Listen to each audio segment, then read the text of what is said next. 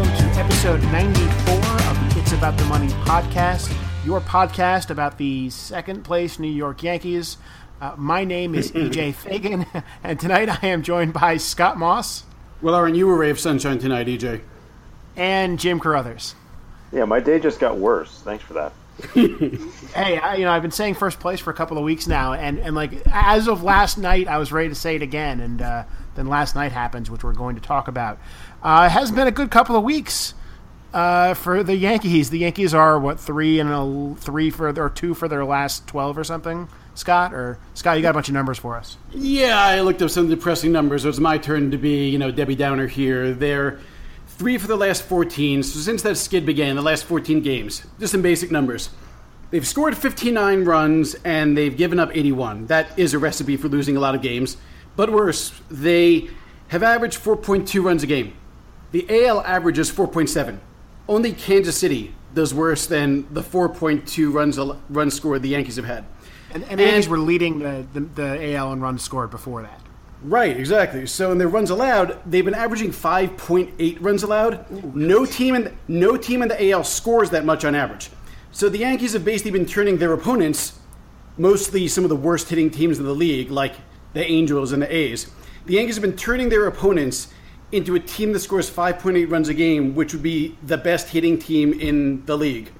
And their starters are a tick less bad than average, which is to say the bullpen's been worse, so we'll talk about it. But the starters, this I had to add manually, it was super annoying, but the starters have had about a 4.8 ERA over those 14 games.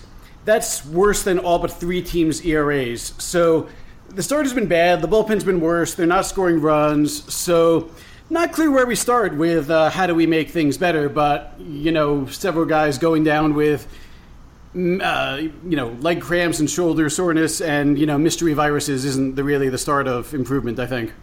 Yeah, I mean, I think if you look at the roster, it, it, makes sense, right? Like, like the Yankees aren't putting talent on the field right now. Um, I want to read out tonight. So we're recording this before the Wednesday night game uh, with a wonderful batting lineup. I'm going to read right now. Uh, batting first is Brett Gardner in center. Batting second is Aaron Judge. Batting third is Gary Sanchez. Batting fourth is Didi Gregorius. Batting fifth is Chase Headley. Here we go. Sixth and playing first base is Austin Romine. Seventh and, play, and, being the designated hitter is recent call up uh, Miguel Andujar. Uh, batting eighth is uh, Tyler Wade, and batting ninth is Ronald Torreyes. Uh, this is a bad lineup. It is, but it could be a little worse. This is very, very faint praise. But what this reminded me of is the worst Yankee lineup I've maybe ever seen, which was four years ago. I saw a game here in Colorado. So the Yankees didn't have the DH, but I, I this was a god awful lineup. So I dug up the box score. It was May 9th of 2013.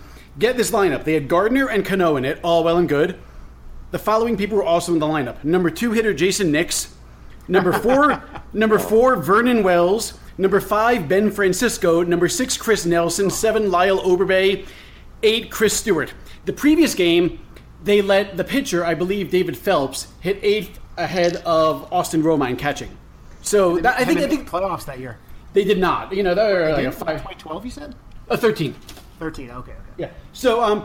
So you know that's not any defense of this lineup, but that's in a way what today's lineup reminds me of. I guess obviously with you know Judge and Sanchez and even a little bit of something else like Gardner, they're better. But you know this is bad what they have, and it's the same thing, which is a couple of guys go down with injuries, and no team is three deep in middle infielders and fifth outfield, middle infielders, fifth outfielders, and first baseman. So, yeah. Can we just set like a ground rule for podcasts going forward where we don't talk about the time when Jayson Nix was in our lineup like routinely? How about Ben Francisco, left fielder? Uh, oh, you know, I. I, yeah, I know uh, that was a rough season, and the Yankees still won like 84 games. Um, so, you know, I think yeah, what's interesting is I think the last thing you said there, Scott, right? That the Yankees have Aaron Judge and Gary Sanchez who have done their best work in June. Right, Gary Sanchez is slugging like 850 or something in June. You know, Aaron Judge has been the exact same player every single month that he's been he's been in the majors, and and the Yankees are still last or second to last or whatever you said in the majors in runs scored. So that, that means the rest of the lineup is just horrible. Like like if you look at Brett Gardner, in June, Brett Gardner has like a 60 WRC plus. Like he has just fallen off a cliff. Um, you know, Didi Gregorius has continued to be okay, but the rest of the lineup is just. I mean, even even the guys who aren't injured are are not playing well. Yeah, I think Brett and Brett is a really good example of kind of what we talked about, you know, about a month ago with the amount of playing time that he was getting. He's he's clearly cheating right now. Like he he's not jumping on inside pitches and he's trying to pull outside pitches. And Brett is like if there's one guy on the team that needs the All Star break, it's Brett Gardner. Um, he, yeah, you're right because he was he was incredible in, in May. He was better than Holliday in May, and now he's he's you know below replacement level really for June. Um, the one I will say as a try to be a little bit of a ray of sunshine for this lineup today. I, and again, I, I, hate to try to go in the manager's head, but my hope is that, that maybe rather than asking Andujar to, to come up, you, you know, he, he, had a cup of coffee at Scranton. Um, rather than asking him to come up, play third, and hit, I'm hoping that Joe is thinking just dip his toe in the water. He's got a good bat, let him hit, and then maybe in the next game or two, get him in at third, and then long, and then that opens the door for Headley to play first and give you a, a bit of a deeper lineup. Because if this is the lineup that, that Joe and Cash are planning on marching out, this three and eleven stretch is just going to continue. I, I got to think that there's a plan beyond this. I mean, so I'd like to. I think you said two really interesting things that I want. I want to talk about. One is is do the, are the Yankees playing like they have a plan? Because my my going back to when when Brett Gardner was playing every single day, the Yankees were only carrying really three outfielders on their team. It was Gardner, Hicks, Judge, and like Refsnyder as the backup. Um, you know, the Yankees kept making these short term decisions where they could have at that time called up a Mason Williams or you know probably better off like a Clint Frazier or Dustin Fowler, but they didn't. They carried like 13 relievers for some reason. Um, and then now the the Yankees have just suddenly just been smacked by injury, injury, injury, and they're left playing a guy like Austin Romine at first base. It seems it feels like the Yankees are playing really short term baseball with the 40 man roster right now. That they just I, don't want it. Like they, they they're afraid to cut anybody from this 40 man roster. I totally agree. I think that was the stretch that really these injuries crept up during that stretch. Like that that that was when all these seeds were planted, and it is because the 40 man roster is. I think you tweeted about it earlier today. It's just there's a lot of dead weight in there. Um, and Refsnyder, as much as I, I I liked him as a promising prospect, if you can't trust him to field at a position, you know he he's a player that if you have a lead in the sixth inning, you need to put a defensive sub in for him wherever he is and that's dead weight on the roster. And, it, and it's the reason why people like Gardner get worn out because they've been playing every day forever.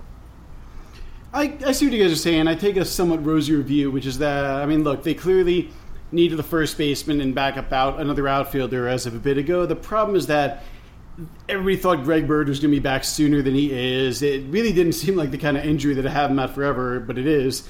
And then outfielders, they were in this weird thing. We talked about this a couple podcasts ago where they need an outfielder or maybe two in the long run, but they were so they're so close to having Fowler and having Frazier ready, maybe Fowler first, that I, see that, you know, I, I was sort of heartened that what they didn't do is sort of what the 2013 Yankees did, which is find the over the hill guy who was never that good, like Chris Nelson and Lyle Overbay past his prime. You know, like this year, the move that would have paralleled 2013 is if they did something like get back Dustin Ackley from the A's AAA team or Gordon Beckham from Seattle's AAA team. Just, you know, that would have been the classic, you know, oh, we're trying, we're getting a veteran who knows how to play and what. Instead, you know, they're they waited on Bird. They gave Austin a shot as soon as they gave up on Carter. You know, I get giving Carter a shot. As you, as you know, EJ, he could have hit five home runs in a week at any time, so it made sense to wait maybe two months. But, you know, and they're probably now at the point where they're close to bringing up Fowler. Uh, so, you know, I kind of like that they didn't uh, panic, and they're probably going to dump, frankly, Refsnyder and maybe Williams when they decide that Fowler and maybe Frazier are ready. Yeah, I mean that's the thing is I think that there's there's I don't know what they're waiting for on specifically Mason Williams. Right, Mason Williams is a redundant player on this uh, uh, in this organization. They do not need Mason Williams at all. Right, they already have two center fielders on the roster, one currently on the DL, and they have Dustin Fowler. Right, so they have four players who can play center field, all of whom hit far, far, far better than Mason Williams. They have Clint Frazier as a backup outfielder. Mason Williams is the seventh best outfielder or whatever in this organization at the moment And to me, that is uh, there, there's no reason not to DFA him. He probably doesn't get claimed. If he does get claimed, you're not losing very much, and you have you, you know you have Mark Payton at at at, at AAA, who's probably better than Mason Williams if he gets claimed. I agree, basically, but I think that you know it's kind of like we were talking about with why are they still carrying Chris Carter? We kept talking about.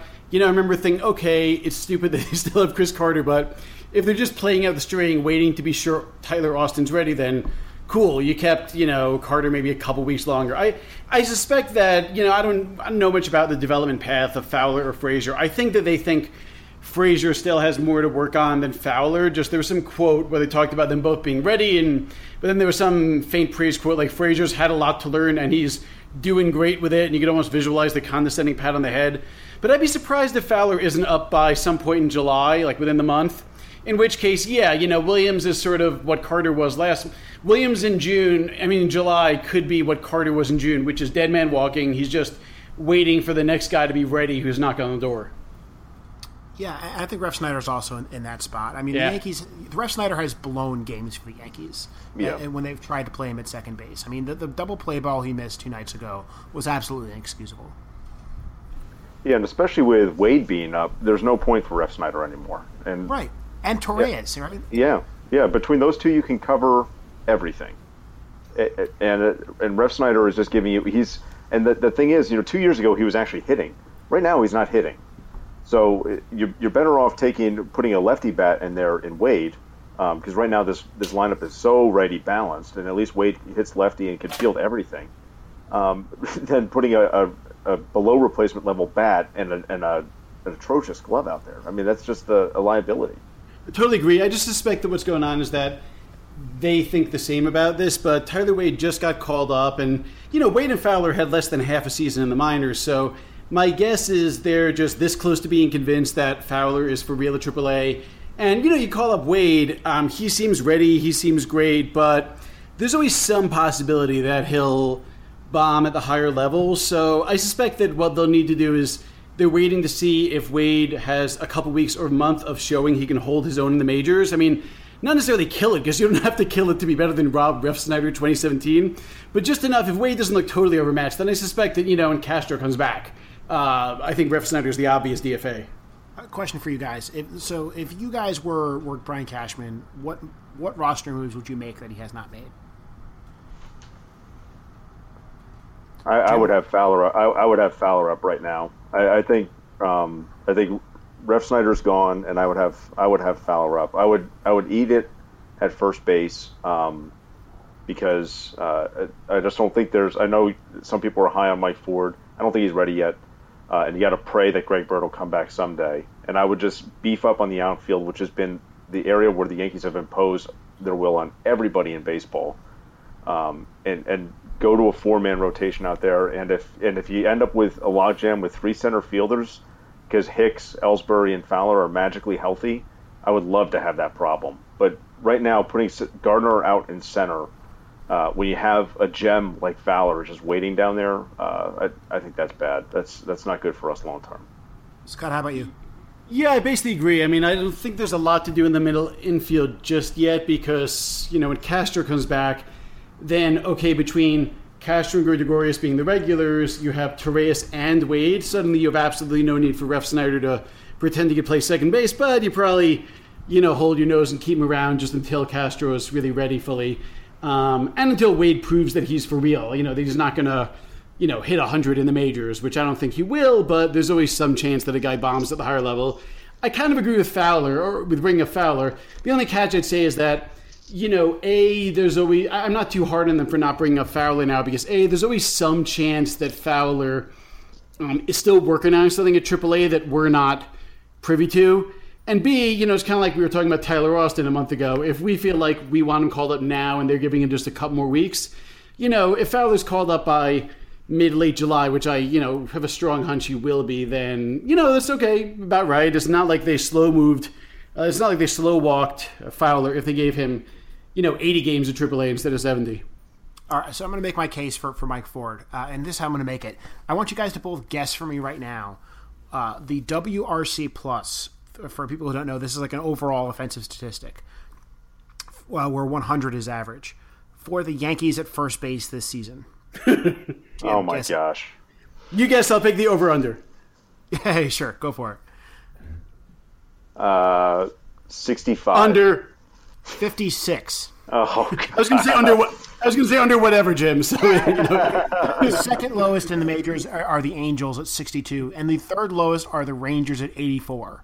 So the Yankees have been almost almost half as good as the as uh, the the Rangers are the third worst team in baseball, and they are 15% worse than the major league average. And the Yankees are 45% worse than the major league average at first base. Major Yankee first basemen have, have hit 172, 263, 325 this season, and been worth negative 1.3 wins below replacement. Right? I think Mike Ford can do better than that. I don't know. I I think there's a range of outcomes for Mike Ford. Right? One of those ranges of outcomes is like Mike Ford is suddenly like kind of good and becomes like a like a, a you know a major league kind of like you know second third baseman for a long period of time. There's also a scenario where, where Mike Ford like isn't very good, but still is better than 56 WRC plus. And I I think it's stupid the Yankees aren't trying it. And the reason being is, and I think I wrote this in the post I wrote about a month ago, is that Mike Ford is completely expendable. Right? So if the Yankees decide that Mike Ford, maybe Greg Bird gets healthy in two weeks and you know and and is, is ready to go and the Yankees just don't have a roster spot, they can DFA Mike Ford. He's Mike Ford. He's not a real prospect. it's okay, right? He's probably a quad A player. But a quad A player is better than what the Yankees are getting right now at first base if I were God, I'd call him up. I'd have him play first base. I would send down R- Rob Refsnyder or DFA Rob Refsnyder. And if I were God, I'm totally with you, Jim. Right? I, I would bring up Dustin Fowler. I'd have Dustin Fowler playing center field. I'd have Tyler Wade uh, replacing Torreyes because Tyler Wade is a much better player than Ronald Torreyes. I get that Torreyes has more has more experience at second base. Tyler Wade's a better hitter, and the the te- you know lost in mid. Like, Torreyes feels like a better player than he is, but he has been absolutely horrible with the bat this season. He is a fun mascot for this team. He's not the kind of player that should be uh, should be in the major leagues right now. Yeah, I totally agree with. You- You persuaded me, and you know, I looked it up. I forgot how much they basically given up on Refsnyder is anything other than sorry, corner outfielder, first base. You know, they only had him at second base twice for a total of eight innings. They clearly don't trust him there with good reason. So suddenly, there's very little advantage to Refsnyder over Ford. I mean, Torreyes, I, went, I looked at, I don't have it in front of me, but he's not really a middle infielder. His range is horrible at shortstop and second base. I looked it up once. Um, so, yeah, he plays shortstop and second in theory, but Tyler Wade could hit pretty badly. And A, he's not much worse than Torreyes, who hits a really light 270. And B, Wade can play a real middle infield. So, honestly, if Wade hits 230, then Wade at 230 playing real middle infield defense versus Torreyes hitting 270 and not really being a middle infielder, you know, Wade's the more useful guy to trust to give Didi or Starlin a day off. So, yeah, I kind of like this roster flip. I forgot that Refsnyder isn't really doubling as a backup second baseman anymore because they don't trust him. They don't want to put him there. You know, the guy you only trust at second base very grudgingly in an emergency breaking case of glass, or if it's a 20 nothing blowout, isn't really functioning as a backup middle infielder. So, yeah, uh, replacing Refsnyder um, with Ford and leaving Wade as your middle infielder makes all the sense. Let's talk about Austin Romine for a brief second. Austin Romine's been playing first base last night, tonight. Uh, Austin Romine is very bad at hitting hitting baseballs right now. So I'm going to give you guys another. I'm going to give you guys a piece of information, and now I'm going to ask Scott to give me a WRC plus. So uh, Gary Sanchez has a 150 WRC plus. He's been the best hitting catcher in the American League. He's slugging 552. Scott, guess for me, and then uh, Jim can take the over and under. What the Yankees WRC plus at catcher has been this season, Including Sanchez? inclu- including all the players that have, that have played a catcher. So Sanchez is a, what you said, 150 RC Sanchez 150. Okay, and, but, uh, but he was out, and Romine and Higashioka played some games. I, I'll say, honestly, I'll say 110. Over It's under under that. 99. Under. Yeah. The Yankees have been below average at catcher, hitting catcher this season, even with Gary Sanchez playing like a, like an MVP candidate in, a, in any, any non Aaron Judge year. Yeah, That's with the best with the best right? catcher in the league right now, the best hitting catcher in the league for a month. Yeah, they're still below average.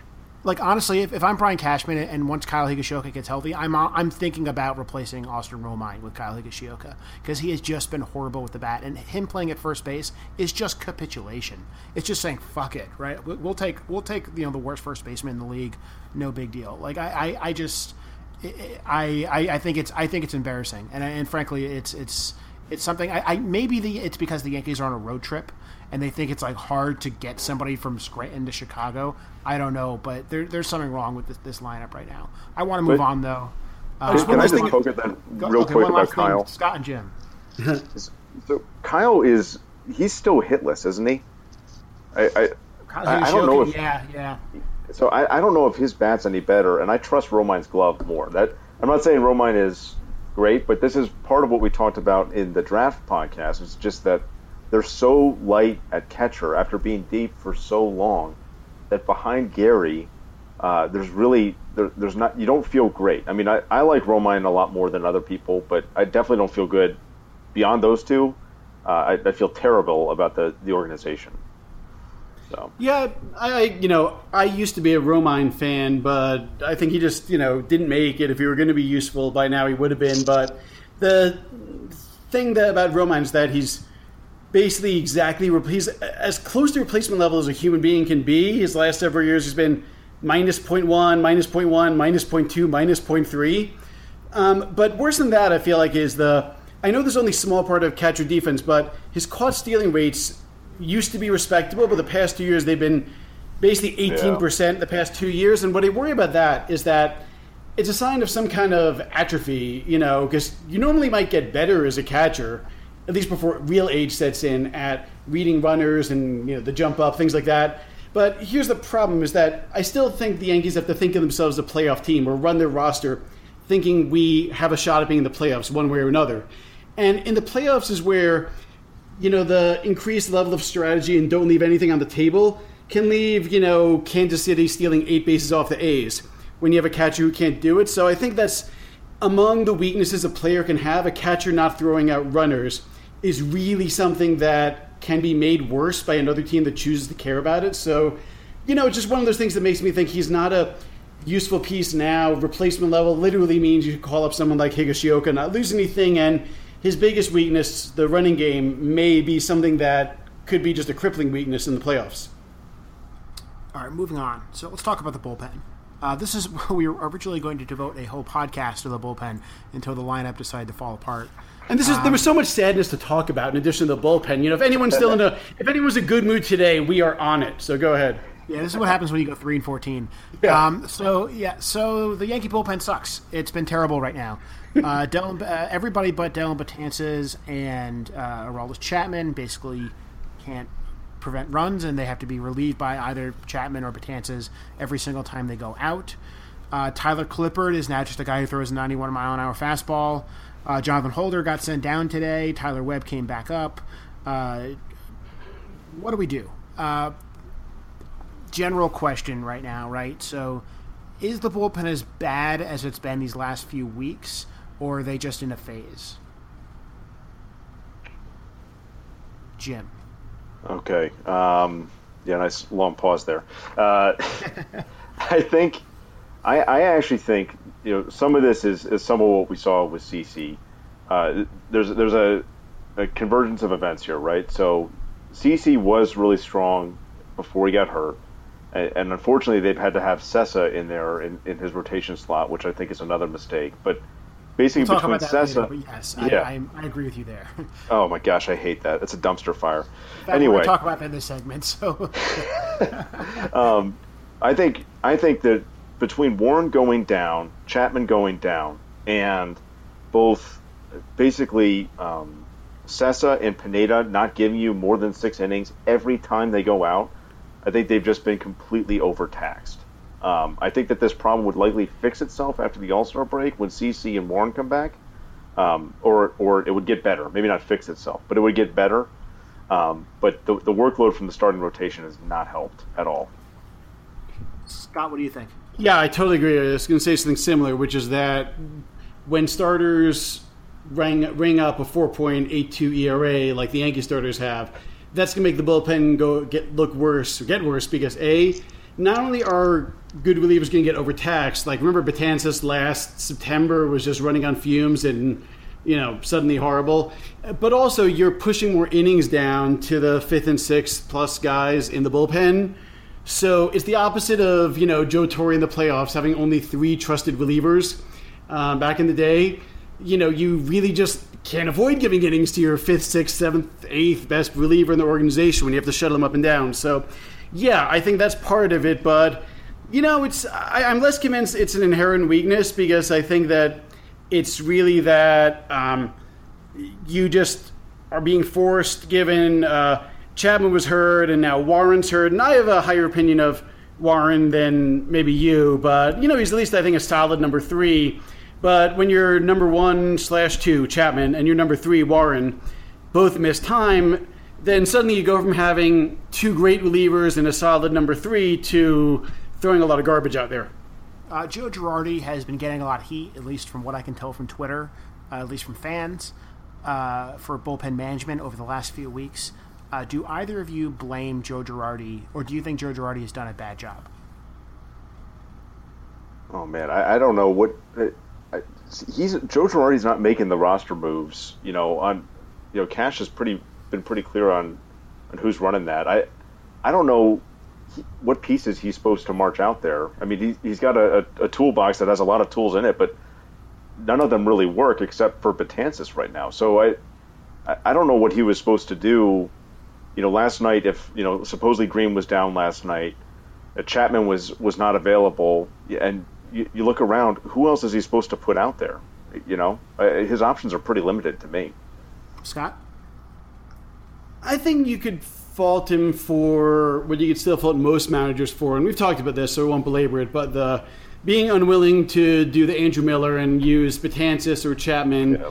in the sixth or seventh of a tie game that matters. So the contrast is, you know, the Rockies last night had a 14 inning game against the Dodgers, and it was a dumpster fire of both teams. I mean, uh, the Giants. It was a dumpster fire of both teams playing badly and whatnot. But you know, Bud Black had two relievers he just doesn't trust. One is wild, one sucks. So he had Greg Holland come in in extra innings in a tie game, the opposite of what Buck Showalter wouldn't do with Zach Britton. Greg Holland pitched uh, an inning and two thirds, I think, and he had other guys just stretch as long as they could, like his trusted relievers. And that's because this was a game that mattered. They needed to snap a losing streak. They didn't, but he tried. But, you know, I, I think you got to think a little unorthodox. You can get away with not thinking unorthodox if you have Chapman all season, Betances all season, Warren all season, and Clippard didn't suddenly decline. But that's a bullpen that's four deep, and there aren't great stakes in declining to bring in Betances in the sixth or seventh more often when, when it's a tie game. But, you know, when you're down to not that many trusted relievers, don't bring in, you know, dumpster fire exhibit A through F when it's a tie game in the sixth, and then let the game spiral out of control. And leave Betances sitting there. Yeah, I, I, that I agree with. And I think that was more of a problem like a week and a half ago where the Yankees just they were just uh, Betances was just sitting down. Now it feels like he's been over he's been overtaxed. Yeah. I mean, last night his third game in a row, he did not look good. His velocity wasn't as high as it used to be. His control was nowhere. I mean, he clearly should not have been pitching that game, and, and he obviously obviously the Yankees didn't have a lot of options. Um, I thought so, but I looked at the splits because my recollection is that they're using him. You know, they were relying on him more without Chapman, and you know, maybe now using in different spots. But he actually hasn't uh, thrown more innings by the month so much. So if you look at in um, in April slash March, basically a month, he threw eight innings. May nine point one innings. June eight innings. So you know, eight to nine innings a month is actually on the light side. If anything, there was this stretch a bit ago where they wouldn't use him because it wasn't, you know, the right situation or something. So I, I thought that I perceived them as relying on him, or if anything, I think it was that in my head I was thinking they sh- you know, he's the only guy I trust. So when he comes in, it's that they need him. But yeah, I don't know. I, I, think he just, you know, he'll have a couple bad outings. He's still a great, great pitcher, but they have nobody else right now other than I guess Chapman. I mean, I'm more thinking about just just last night, right? Like three games in a row, he was he was clearly cast. Um, but so so I'm basically with you guys. I don't think Girardi is the problem here. I think the I, there's one criticism I have of Girardi is that he hasn't been using the back end of his bullpen enough to get them into games, right? So Domingo German yeah. came on last night for the first game time, I think, in eight days, and he he had no control, right? Because he hadn't played yep. in a game in a week, and he's and he's not really a relief pitcher. Um, you know, Ronald Herrera has basically just been sitting there waiting for a blowout. Uh, you know, you're not really getting. You know, Tyler Webb has been up and down now. He's back up again. You're not really using you know that situational lefty right there. Chasen Shreve is being called on to get out righties as well as lefties. You know, I think though that that group of like that back end of the bullpen group, they, they need to find some people, some some players there, or at least give some players a chance to prove whether or not they have it the problem the Yankees have had is that they the bullpen shuttle has been getting in the way of all of this. So like Domingo Germán, his debut, he came in. I think he pitched like three innings, like scoreless or two innings scoreless. He looked great, and they sent him back down to AAA. And they sent him back down to AAA to be a starter, not even to be a reliever. Right? The Yankees have to figure out which of these guys, at least for this season, is going to be a relief pitcher. Mm. Um, and that's kind of how I want to transition into this. And I'll let Jim go first here. Uh, what internal moves would you make? In fact, I'm asking to make two moves. What two internal moves? So you set call somebody up, you'd send somebody uh, uh, down. Two two pairs of those. Would you make uh, to the Yankee bullpen? Okay, I, am gonna. This is a, you didn't set any rules on how out of the box we can be, so I'm gonna get creative here. Whatever you think. So first off, not creative. I'm DFAing Clippard. Um, they, they can't trust him in high leverage situations. I mean, Sterling last night was talking about Clippard like escaping the eighth inning like it was some kind of achievement. He walked two guys. He walked the bases loading and walked in and run. Like you can't trust the entire time. Yeah, and he, that's his best pitch, and he won't throw it.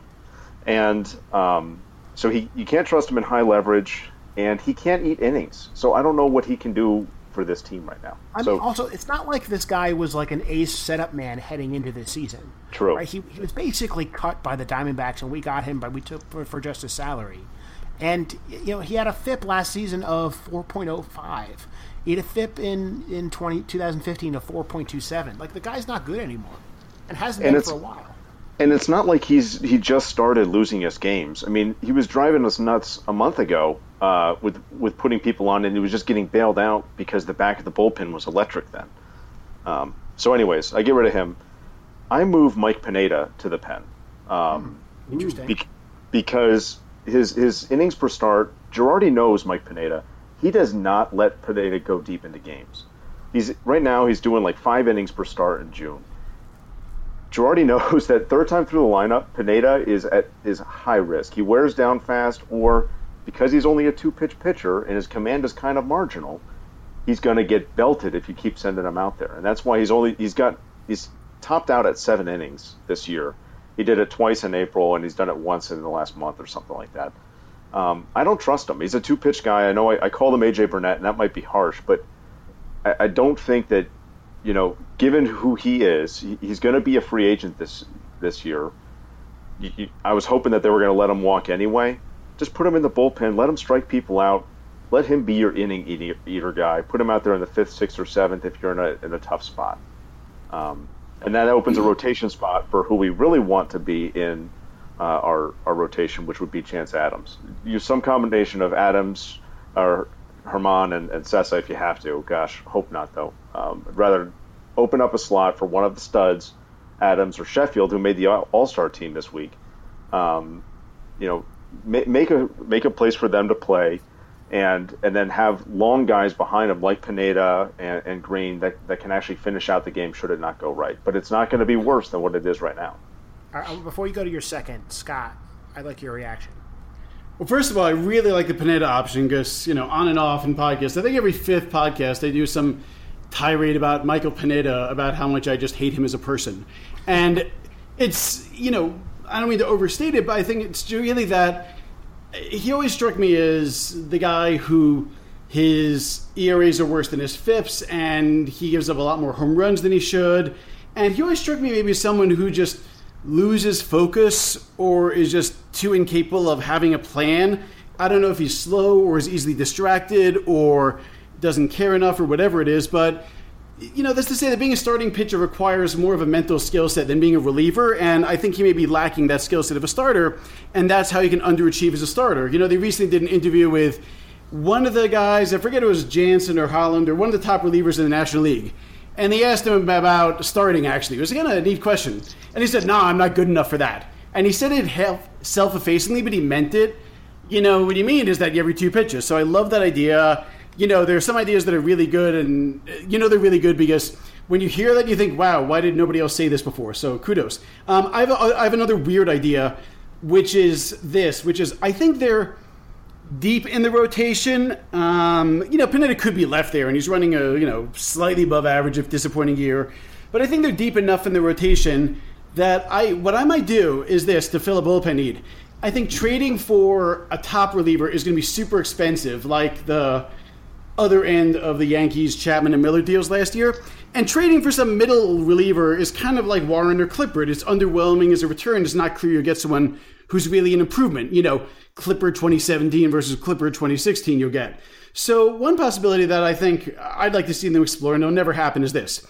You call the you call up the AAA affiliate and you say, okay, all your starters, I want them to just throw three innings each, and then your relievers will throw three innings. And what you're doing is seeing which starter when you move into the pen doesn't doesn't get that three mile an hour bump on their fastball or you know be much more effective when they can junk the third pitch or whatever it is. And you know it's sometimes a surprise which guy will get much better. Remember warren threw has thrown a lot harder as a reliever than as a starter. And that surprised me whereas david phelps didn't throw much harder as a reliever. And it's funny because they were the same guy. They were about the same age. They had the same underwhelming stuff as starters. They were replacement level so you know, I think they should just run AAA's pitching staff like a little reality show, like who wants to be the Yankees' next middle reliever, and see which guy does it. And does it slow the development? No, I don't think so. I mean, Earl Weaver, you know, lost reference for anyone much younger than me, but you know, pre sabermetrics era, but sort of a forward thinker and a clever guy. Um, who I think thought along those lines said, you know, the best place for a young pitcher is middle relief. They get to try out things, they get to pitch more regularly, and they get to figure it out and they have more FaceTime talking to the other pitchers, etc. So I think if you decide that Dietrich Enns or Chance Adams or whoever is your next middle reliever, I think odds are really good that those guys could have a three something ERA in the pen. And yeah, it could be they'll get more repeti- more reps basically to refine whatever they're doing. So I might try that. You spend two weeks figuring out which AAA starters could be your next reliever, and then in two weeks you have basically the equivalent of you know the better version of Clippard Moore, who runs like a three and a half ERA. I, I want to disagree quickly, and I'm going to uh, I'm going to keep it quick because we're kind of we're running we're running late right now. So I, I, Pineda has been frustrating his entire career. I get it. He's allowed a lot of home runs. It's been annoying. Pineda's been an above average starter by ERA this season. Um, if you go by FIP, if you know combined FIP and xFIP, it's about the same, right? I mean, he's been better than his FIP uh, as you know instead of those last couple of seasons. You know, I think um, I think that frustrating and bad are not the same thing, right? I if you're replacing him with Chance Adams, that's fine. Until CC Sabathia gets back, that means that Luis Cessa is starting every fifth game for you. That's just unacceptable. Luis Cessa yeah. is a below replacement level player. He was their worst pitcher at AAA, and because he's on the 40 man roster and they're afraid to DFA anybody, they called him up instead of Chance Adams, Caleb Smith, oh god, Daniel Camarena. Like there's a there's they have plenty of options that are yeah. not terrible Luis Cessa with his like four per, per nine strikeout rate. Um, and I think Michael Pineda is just a huge improvement over that. When Sabathia gets back, if you had a chance Adams pitching well, I actually think that's a good, it's an interesting idea. Um, you know, Pineda I think could be pretty good in the bullpen. I, I could see him throwing 100 in the, in the bullpen. That would be interesting. Um, but yeah, I'm not, I'm not there yet. Uh, but I want to move on to, to the next move. Uh, Jim, what's your second move? That was actually a twofer. So I, I you covered me already because oh, I, God. I, I, I snuck in. As long as you know what, as long as my first move, which is DFA and Clippard, happens, then I'm really happy. But I would just like to see Pineda in the pen. That's that's icing on the cake for me. Scott, what are you thinking? Um, I don't know that I have another move. I mean, I'll throw up my shoulders about whom you get rid of, whether it's you know well, Cessa or Clippard, I might be more like to say I see no value in Luis Cessa um, as a person, so he might be the guy I get rid of.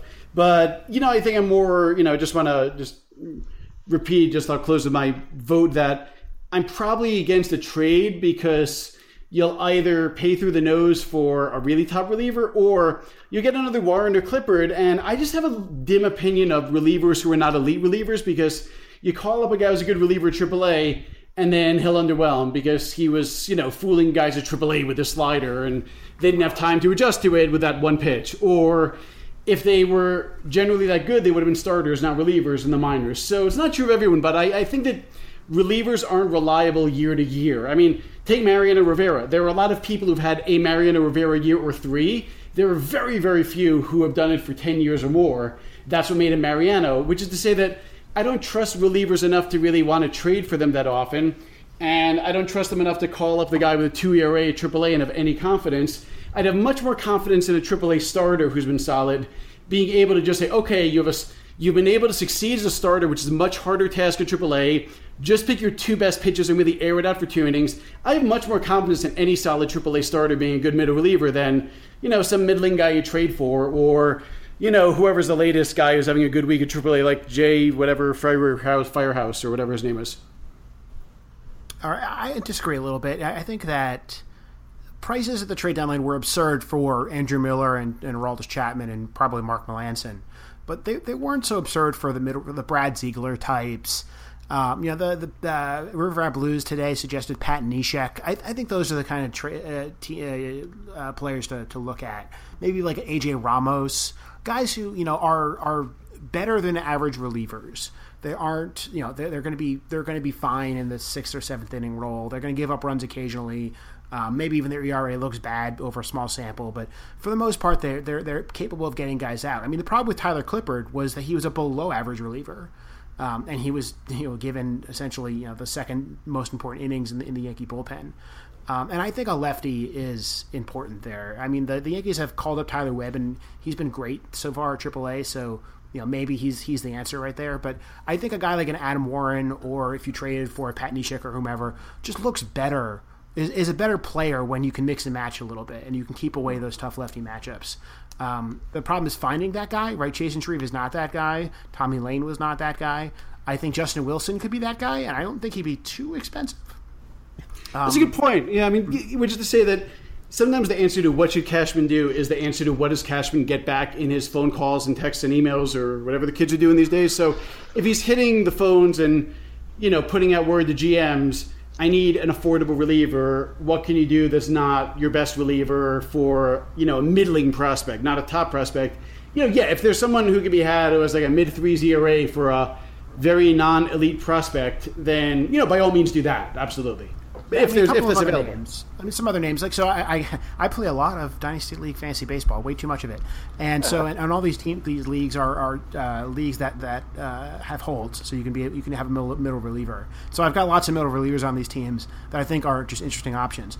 Just some options, right? Alex Wilson with Detroit right? He's a guy who's had a mid threes ERA for a couple of seasons right now. I'm pretty sure the only reason he's not closing for Detroit right now is that they're trying to pump up Justin Wilson's value in kind of a weird way, but I think he's an option. Uh, Joaquin Benoit, who you could have pretty much for free from Philadelphia, I'm convinced it's better than Tyler Clippard. Uh, you have Tommy Kahnle from the White Sox, who we just saw last night. I think is actually a pretty good player. Doesn't have that many years of team control left, and I think could potentially be actually a pretty good setup guy.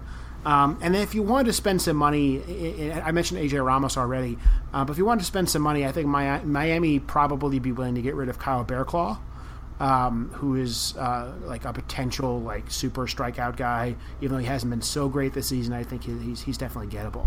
Doesn't um, the, don't the White Sox have a reliever that they'd be willing to give up for not too much? Uh, David Robertson. yeah, I figured I'd just give you a heart attack with that one. Well, I, uh, there's two reasons to trade with David Robertson. One is that you could get him. Three reasons. One, you can get him for free. Right. Two, he's pretty good. Three, it would just make Nationals fans go insane. Yeah, because they'd be like, "We're oh, stuck in this hell for another four months, guys. it's going to be bad." Um, so yeah, the bullpen hasn't gotten to the point where, where, the Nationals have gotten, where there's actually, I believe, a rebellion going on in the Nationals clubhouse, where they're saying, "You need to get better players, not those guys over there." Um, so yeah, so I think that's that. I, I, think those are all interesting names. I, am with you guys. I don't want to give up anything more than like, uh, you know, uh, a, a bottom end prospect. So the last question I'm going to ask you guys before we finish: Who is the worst prospect that you would consider trading for a reliever at the trade deadline? With the best prospect, you mean? Or? Best prospect. Best prospect. Who in the system would you give up for a relief pitcher? I'd give up Mateo. I, am I'm, I'm okay. down on him anyway, and I think you could, you know, you could probably sex him up a little bit and and make him appealing to other people. Free up um, a 40 man roster spot. Yeah, and I, I, I think that would be, you know, an appealing move where there's a, a log jam, and I think there's, you know, so many better solutions than him within the system and even at the major league level. So I'd I'd part ways with him, but no one else in the top ten because it's just way too short term. Scott.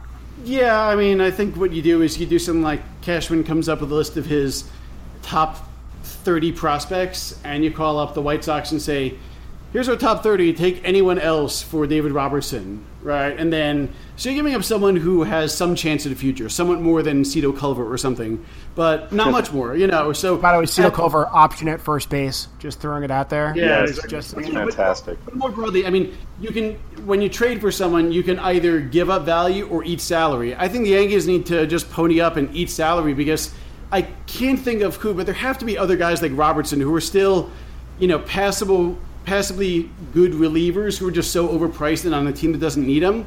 And I say go for those guys and, you know, eat the money. It's easy for me to say it's not my millions, but hey, you know, you got to pay sometimes. All right. On that note, this has been your It's About the Money podcast.